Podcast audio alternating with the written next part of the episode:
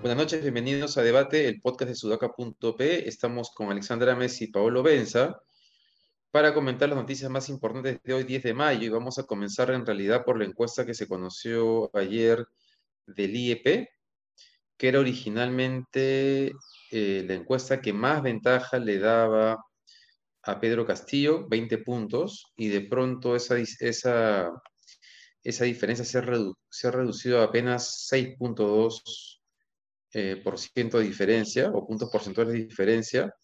El viernes también se conoció una de Datum que daba 5% de diferencia, que sí la llegamos a comentar aquí en el programa, y el sábado se filtró una que Ipsos había hecho para una empresa privada, donde la diferencia era como de 7 puntos, 7,5, es decir, pero claro, el campo había sido entre el 1 y el 3 de mayo, o sea, estamos hablando que en realidad Keiko está subiendo aceleradamente, Castillo está cayendo.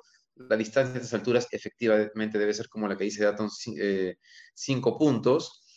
Y todo parece indicar que tanto la campaña de miedo respecto al comunismo, al chavismo, está generando miedo o está logrando impactar. Y también, de igual manera, las constantes, no solamente vacíos de Castillo, porque ya no es solamente que no sepamos quién es su equipo, ¿no?, sino las constantes torpezas, ¿no?, que comete y ante las cuales Keiko Fujimori está reaccionando bastante bien. La última fue que lo retara a debatir en la puerta de Santa Mónica y Keiko le respondió inmediatamente: atraco. Ya le puso fecha y hora a Keiko ahora, el sábado a las 3 de la tarde, le ha dicho. Y tengo la impresión que Castillo no se está dando cuenta dónde está parado. Cree que la campaña electoral se gana, o creerá que quien es el más pendejerete va a ganar la campaña cuando, o sea, la gente, creo que las encuestas muestran claramente que mide cuáles son los riesgos y los problemas de cada candidato. ¿Cómo están viendo ustedes lo que está pasando con las encuestas y con la campaña?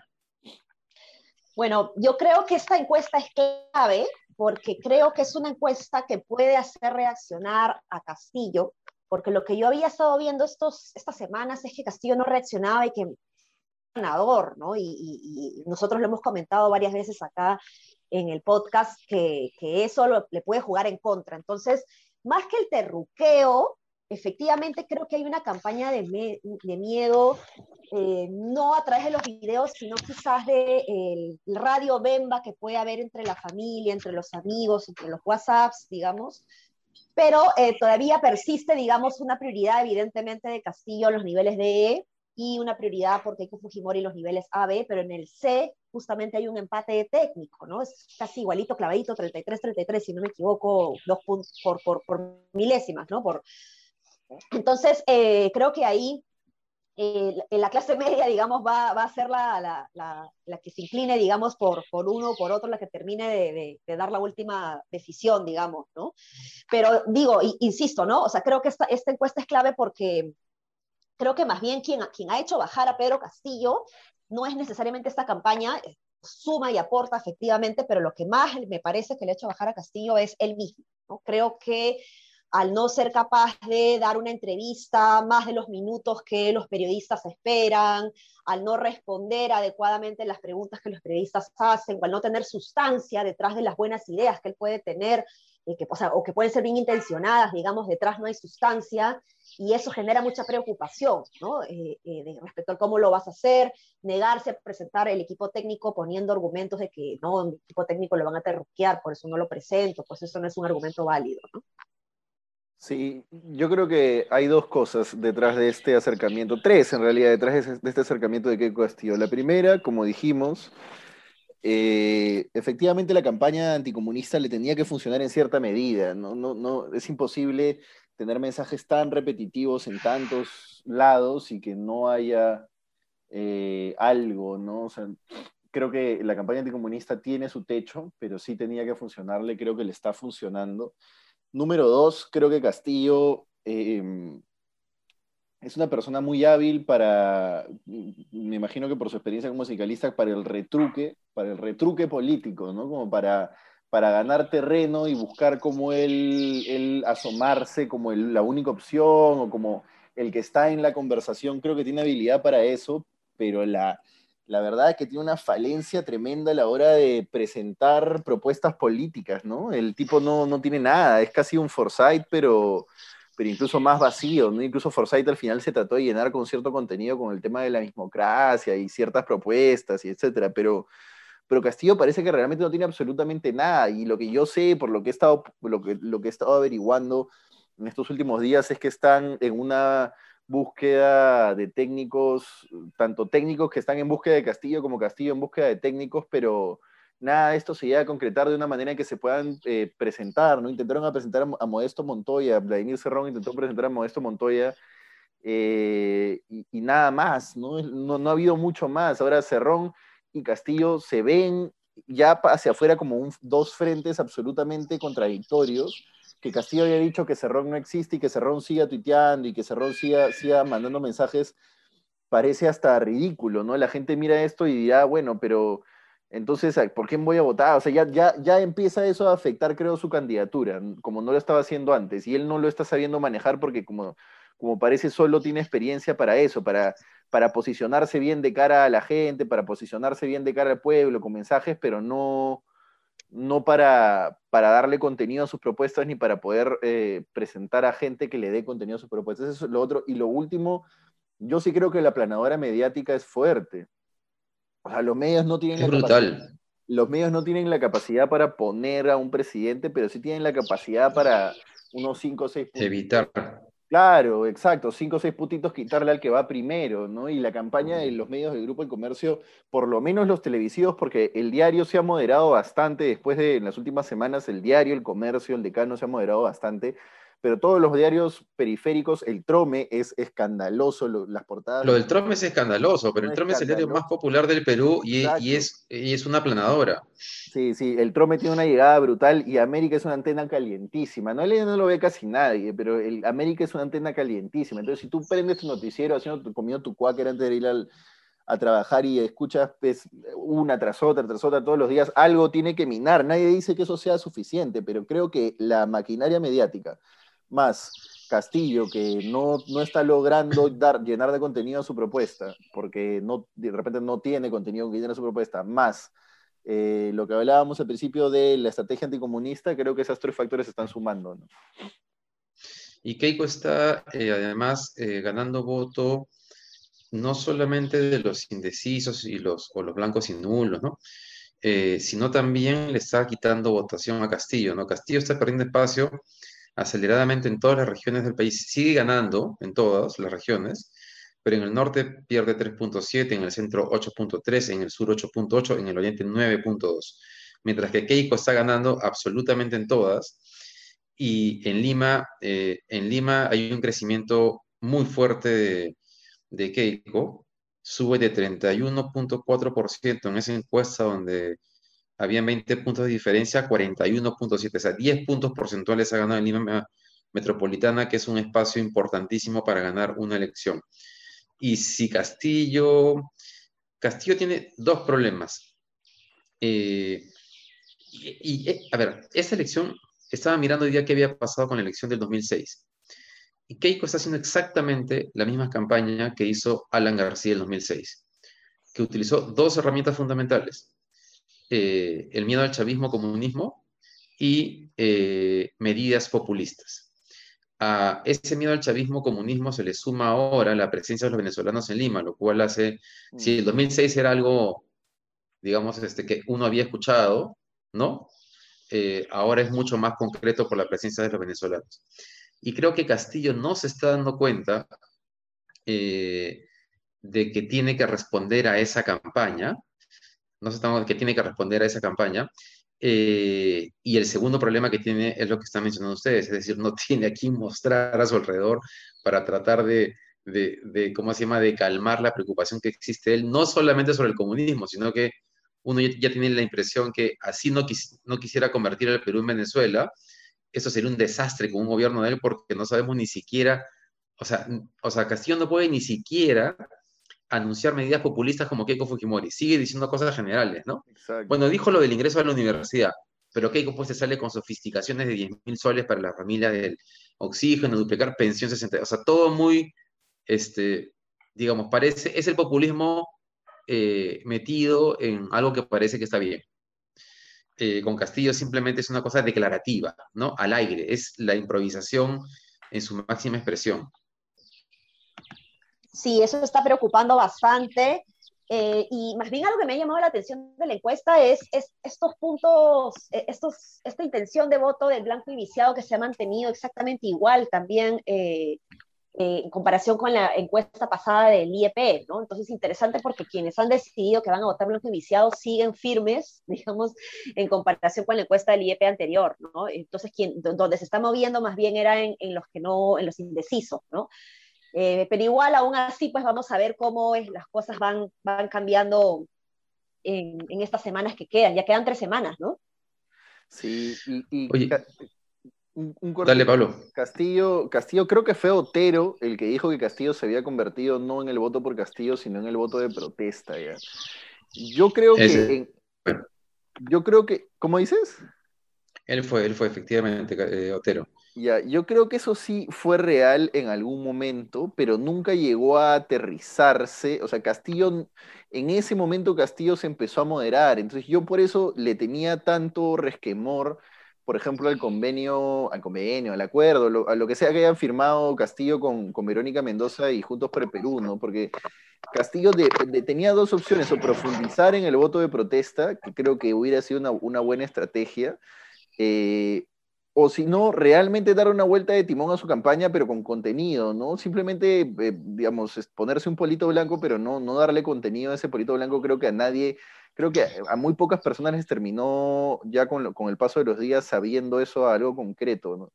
Y lo último, claro, el tema con la protesta es que hay demasiados ejemplos en la historia de la humanidad de protestas que se quedaron en eso, ¿no? En ideas de protestas y que nunca concretaron en movimientos o en resultados políticos. Entonces creo que esta podría ser una de esos casos, sin dejar de decir que todavía Castillo está primero y que todavía Castillo tiene espacio para respuesta, ¿no? Vamos a ver si el hombre tiene alguna respuesta. Parece que no, pero quedan 3 semanas. Y lo último, subir a 3 semanas es un problema para Keiko porque permite que despierte el antifujimorismo. El antifujimorismo es fuerte y a Castillo ha apelado al antifujimorismo. Entonces yo creo que en 3 semanas sí puede haber convocatorias antifujimoristas fuertes. Vamos a ver.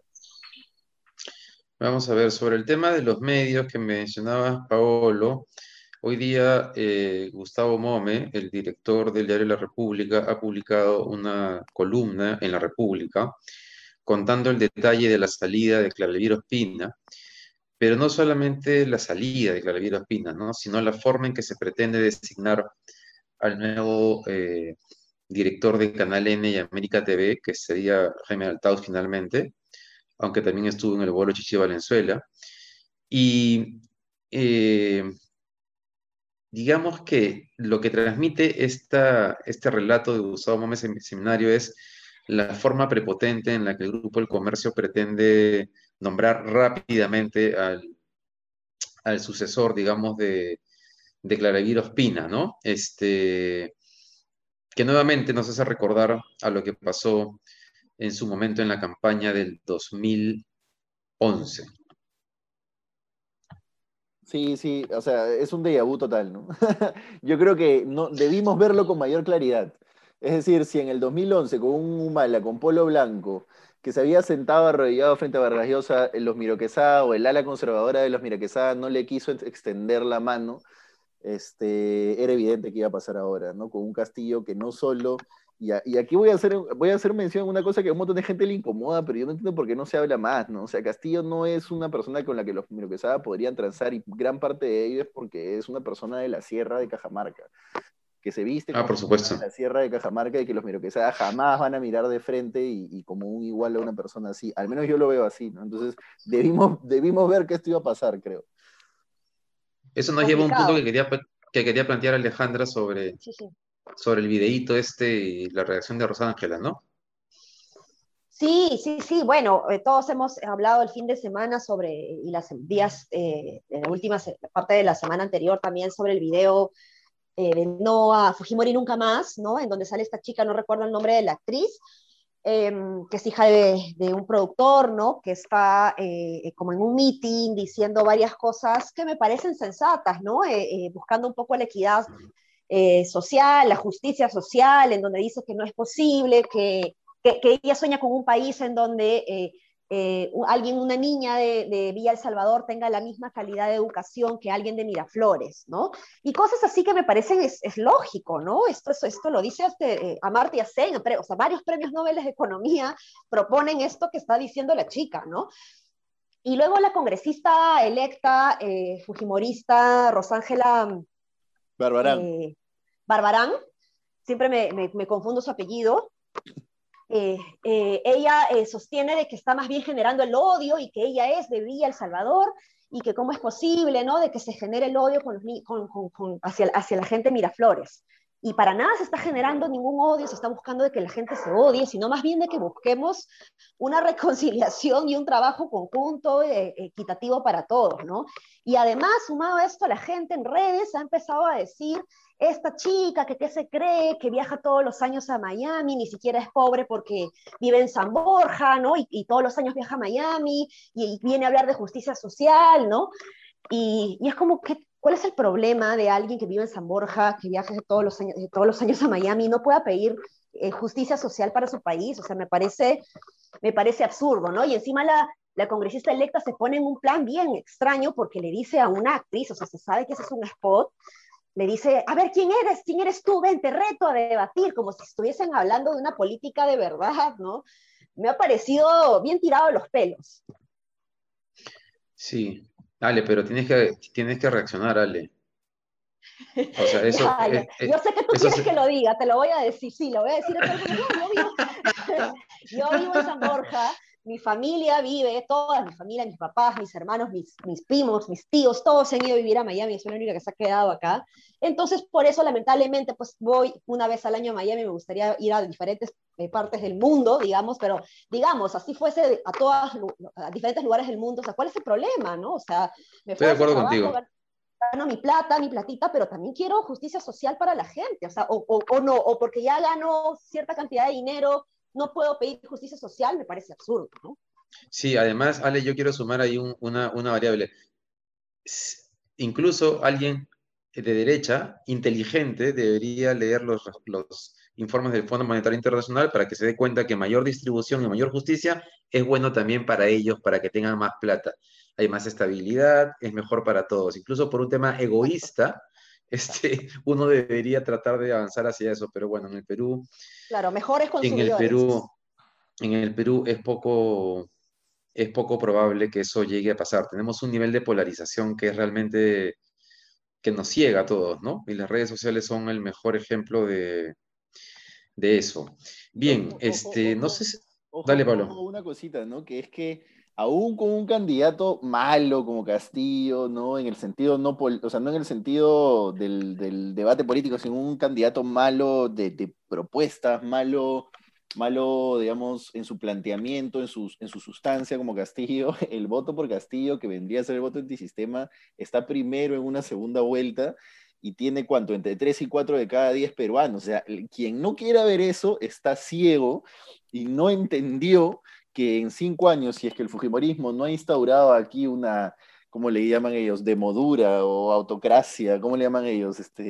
En fin, esa especie de régimen donde el presidente se perpetúa y copa las instituciones. Si no hay eso, en 5 años vamos a elegir un candidato antisistema igual. Entonces, pedir justicia social es hacerle un favor al sistema, al modelo, a lo que ellos llaman el modelo, ¿no? Pero bueno, en fin. Exacto. Así es. Oye, Pablo, creo que ya estamos con el tiempo, ¿o no? Creo que hemos volado, muchachos, ¿sabes? Que está muy interesante. Ya. Bueno. Nada, mañana veremos qué nos trae la coyuntura, sobre todo en la definición de los debates, ¿no? Que todavía está ahí sin tener claridad sobre cuándo y cómo. Hasta mañana, que les vaya muy bien.